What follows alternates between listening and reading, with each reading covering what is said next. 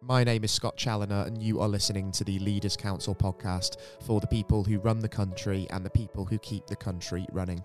As regular listeners of our programme will know very well, part of our mission here at the Leaders' Council is to bring you a variety of distinct perspectives on leadership, and to this end we're joined on today's programme by Carol Kelly, the Managing Director at KSA Learning. KSA Learning is a leading provider of sales improvement solutions specialising in the construction industry, and the business seeks to combine expert industry insight with bespoke training and development in order to deliver improved results. Carol, a very warm welcome to you today, and thank you for joining us on the show. It's a pleasure having you with us. Oh, you're welcome, Scott, and thank you for having me on the podcast today. Looking forward to it. Yeah, a pleasure for me as well, welcoming you on. And just obviously to kind of expand upon the sort of brief introduction I've given you and your business there, Carol, just for those listeners that might be unfamiliar with you in the business, what is it in your own words that you'd say your role is, and what it is that KSA Learning does, please? Well, if you to put it simply, our mission really is to make sure that businesses are supported to develop their people in order to deliver the results that they need. So for any business, really, it's all about the results come from the development of the people and really getting to understand the people, and that includes obviously leadership as well. So we focus very much on sales development and leadership development as well, and mainly primarily around the construction industry. Yeah, definitely. And it's a volatile market out there at the moment, isn't it? Given the global forces that are in play at the moment. And it's important, isn't it, therefore, from a business leader perspective, to be able to manage the sort of situation that we find ourselves in. But that also has an impact on sort of leadership as a whole, doesn't it? So what are the kind of key factors from your perspective that you've seen that are contributing to the current situation that we find ourselves in? Yeah, I mean, it's very true that leadership itself has been challenging, but everything's been challenging for everybody. Mm-hmm. I suppose really that the key thing about what's been happening in this volatile world is the unknowns, really. I think most of us have not experienced, well, none of us have experienced any of the things we're going through before, whether you count that as Brexit, whether you count that as obviously what's happened with COVID-19 and the pandemic. So they're all unique things, and confidence and the ability to make decisions on what's the correct strategy, how to look after people, comes from experiences. And for all of us, and I've been in the construction industry in terms of leadership and training and development now for some 35 years. And that means that I've experienced many things from, recession to the 2008 world global situation, but nothing that can happen. So that has had a massive impact on leaders and really how they make their decisions and what experiences they've had to help them make their decisions now. Yeah, and construction especially is particularly prone to these kind of market forces, isn't it? Because these have ultimately sort of led to supply chain issues, obviously higher energy costs as well. So the impact on its ability to operate has been substantial. And given that it is one of usually the most buoyant markets in times of economic hardship, the fact that it's facing very real and practical challenges for project delivery is significant, isn't it? And it's boiling down to sort of higher costs, not just for energy but also for materials. Trying to get hold of key materials because of supply chain issues, COVID legacy there, very important to consider. So it's a very much a beleaguered industry at the moment, isn't it? I think it's fair to say. It is. I think it's been quite challenging for the industry as a whole. If you think about the fact in terms of the pandemic and lockdown and all the situations with furlough, the construction industry as a whole kept quite very busy during the period of the lockdown and the pandemic. And we were in one way fortunate, and our clients were fortunate to have a busy order book, if you're going to call it that. But at the same time, it gave new challenges as well, that, there were lots of individuals that were tired, that having to deal with stressful situations.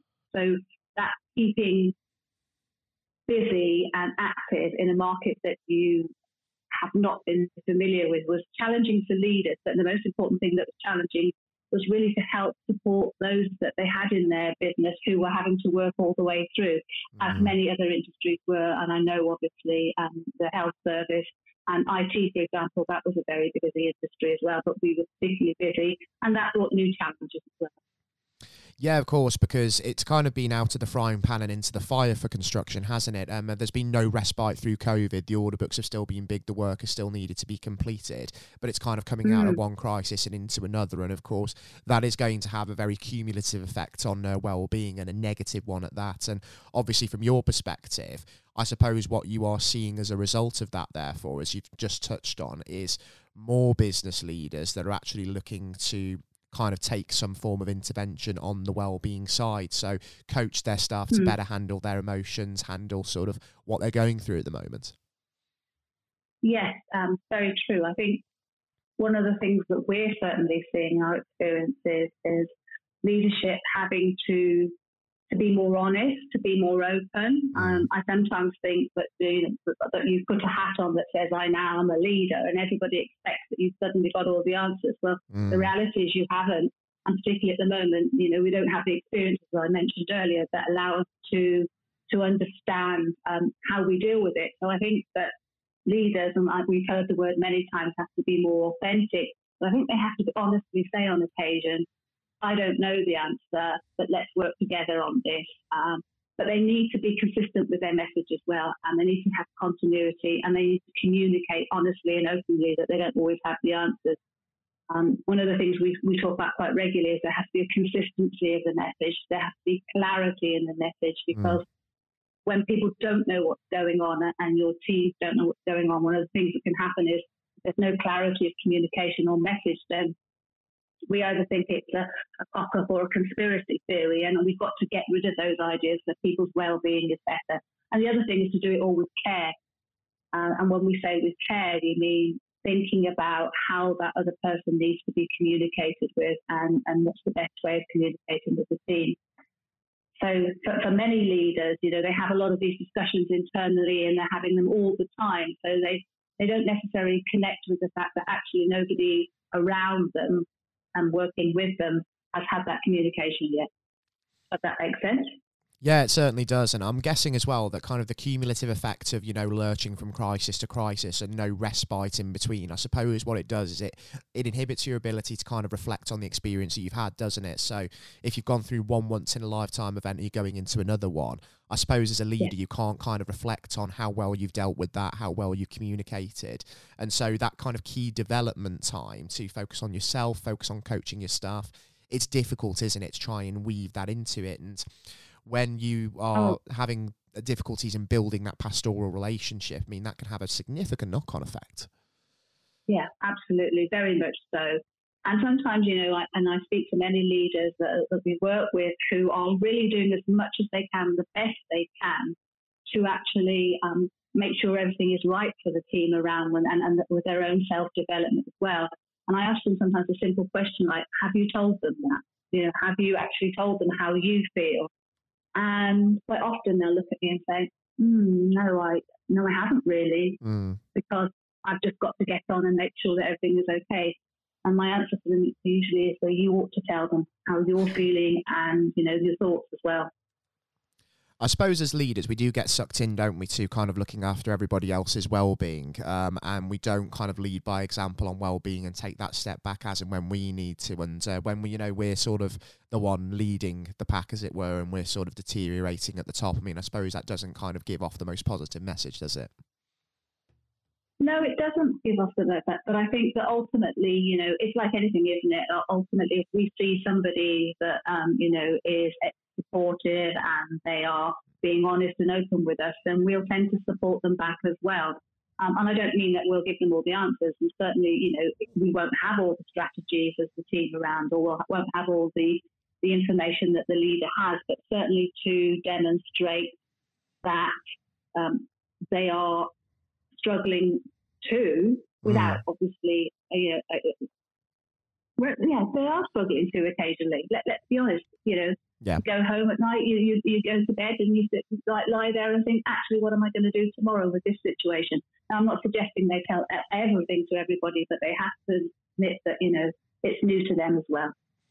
Exactly right. And it's important for business leaders to be getting this right, isn't it? To make sure that, you know, it's clear that that relationship is there. There is that trust. There is that understanding on this, because when we're looking at the difficult recruitment environment out there at the moment, the fact that there is a skill shortage, the fact that there are sort of exoduses of people leaving the industry either due to their age or because, you know, they're looking for other roles, you've got to get recruitment right. And a lot of something else that people are sort of looking at when they're sort of putting themselves forward as candidates for certain roles is, what are your wellbeing policies? How does this particularly work? What is your business standing for on that? And obviously, so getting those relationships right and making sure that you've got obviously some good credit in the bank to call upon, it's becoming all the more critical, isn't it? Otherwise, you're not going to be able to access that ever sort of smaller talent pool. Absolutely. And ultimately, you know, they do say, don't they, that people join businesses and they leave managers, you know. And ultimately, I think there's a real relevance to that, in the sense that, you know, people want to feel that they're part of something, and the leader has to demonstrate they're part of, you know, a collaborative team. And, you know, succession planning, making sure that people are developed. Now, when you're dealing with all the challenges of day-to-day, you know, agile market, the volatility that we're facing, it's quite easy to put that to the side and say, well, I'll deal with that shortly, or yes, we'll deal with that, or perhaps another department to deal with that, such as HR function. But the reality is, you know, a few questions every now and then to your people to ask them how they're feeling, you know, where they want to be, where they want to go, and demonstrating that will help with recruitment retention, for sure it will. Exactly right, and it cast my mind back to a discussion I had on this programme very recently, and so the person who I interviewed that day, they told me that they felt that the definition of leadership often ended up being subject to cross wires, let's say. What sometimes could be perceived as management was often construed as being leadership, and instead that leadership was more of a holistic thing, something that's more centered on the development of people and their potential. And also coaching is a very important element of leadership as well. So would you say that, given what we talked about in terms of people development today and the importance of that, knowing that obviously their well-being is very much at the center of things, that is the definition of leadership that you'd certainly agree with? Absolutely. And, you know, KSA Learning, actually, KSA stands for knowledge, you know, skills, and attitude, and the behaviours that help us to perform. So it's really like a simple equation, that the knowledge that someone has plus the skills that they develop, and we say multiplied up by the attitude, the behaviours, whether it's a growth mindset or a fixed mindset, help to increase one's performance. So as leaders, we should be looking to our individuals and saying, well, okay, knowledge comes with time and experience, you know, and that's a given, but it's not directly proportional to skill. So that development of the individuals and the coaching, the support that's required, is essential to building that skill. And then what happens, you know, it's multiplied up by that attitude, that behaviour that says, you know, a can-do attitude, but that comes from the total package of leadership, for sure. So if we're talking about sort of positive leadership in order to drive retention, I suppose, given what you've just discussed there, it's also going to improve attitudes, make people more inclined to kind of stick around. But also, if they see the progression pathways are there, productivity is only going to increase, isn't it? So it is in one's interest to make sure that, you know, they're getting this right. Absolutely. And there's always a progression path available, but it's not always available to everybody at the right time. But ultimately, within the business, it's actually to demonstrate that, you know, you recognise and your leaders recognise that there is a progression programme, a process in place that can support individuals. And I always call it, you know, making them progression ready, as opposed to having to progress at that stage, because not everybody can progress at the same time. That's exactly it, isn't it? Sometimes you have to acknowledge as well that development and progression isn't necessarily a one-size-fits-all approach. And I think that comes down again to the way that you sort of lead and the way that you also know your people. I think you've got to take the time to know exactly what makes somebody tick and manage them accordingly. And that comes down to sort of, again, positive leadership, doesn't it? Taking the time out to obviously get to know your people and what works for them. Absolutely. And you know, quite often, you know, people will have different, well, they will not quite often, they do. They have different personality styles, they have different motivators, they have different things that, you know, that build trust for them. And as a leader, we need to be able to, as leaders, we need to be able to really say, okay, I get that this person needs that and that person needs the other, and we don't have to have one size fits all style, which really doesn't work if you're looking to, you know, build that personal development, coach your individuals, and ultimately, you know, create a successful collaborative team. It's exactly it, isn't it? I mean, to make the team tick, I mean, it's like you need to almost take individual approaches with each person, don't you? Because there will be those people in, certainly in times of difficulty, where they may, you know, need a little bit more of a stern talking to get the best out of them, but others need a little bit of an arm round them, don't they? And that sort of more holistic style of leadership. So it's just knowing, isn't it? It's knowing. It is knowing, and I think, yes, and I like that, you know, making the team tick. It is knowing. But actually, it's more important than knowing. It's actually wanting to take the time to know, to slow yourself down as a leader so that you can speed up, if that makes sense. But ultimately, just as you say, it's very difficult to take the time to reflect. You know, we're busy, lots going on.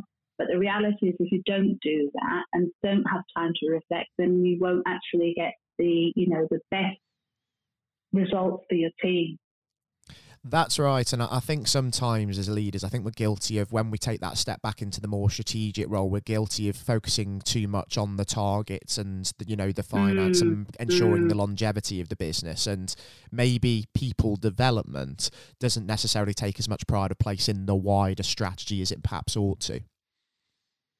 No, it doesn't. And I think ultimately, and we hear it quite a lot, well, you know, we employ a group of people, they're experienced, they've been around in the industry a long time, and therefore they don't need that personal development support. And if you go back to that equation, KSA, you know, knowledge, skills multiplied by attitude, then, you know, skill itself, knowledge itself and experience isn't directly proportional to skill. So ultimately, they do need support. And it's like, for example, your high flyers, you know, whoever are good at their role, people think, well, let's let them get on with it. They can do it. And I ask people like that, you know, how do you feel that you're left to your own devices? And quite often the answer comes back, you know, I'm really pleased that I'm considered good at what I do and the trust element is there. But ultimately, be good every now and then, just simply hear, you're doing well, thank you. It's that soft touch leadership, isn't it? It's not necessarily being over the shoulder, looking that everything is right. It's having the trust to leave them to their own devices. But just that check-in, isn't it? Just making sure that, you know, they still know that you're there. And like I say, it's that very gentle kind of advice and guidance approach, isn't it? I think it's proving at the moment that certainly is one of the ways to go, because nobody, of course, can be led in exactly in the same way, because we talked about the one size not fitting all here, but that is a very, very effective approach, isn't it? Yes, absolutely. And also giving feedback. When we do a lot of work on giving feedback to your team, and one of the things that always comes up is that most leaders tend to want to give feedback that they perceive to be developmental, i.e. a little bit perhaps negative feedback.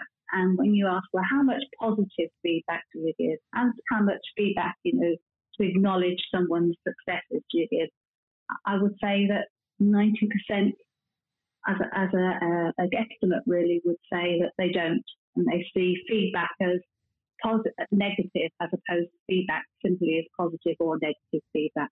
It doesn't really matter which it is, it's simply feedback. Exactly, and it's food for thought, isn't it, for anybody who you know, is listening to this and may resonate with exactly what we're discussing. And if you do want to sort of delve into a little bit more about that sort of knowledge, skills, attitude approach that obviously KSA Learning really champions, you can find out more at ksalearning.com, I believe, is the best port of call, isn't it, Carol, for people looking to delve into the business more? Yeah, that is it. Yes, absolutely.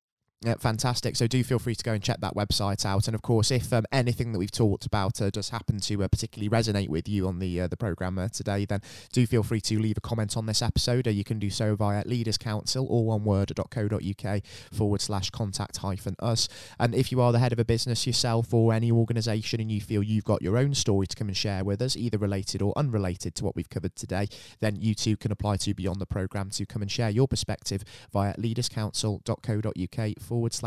Certainly love to have you alongside me as well.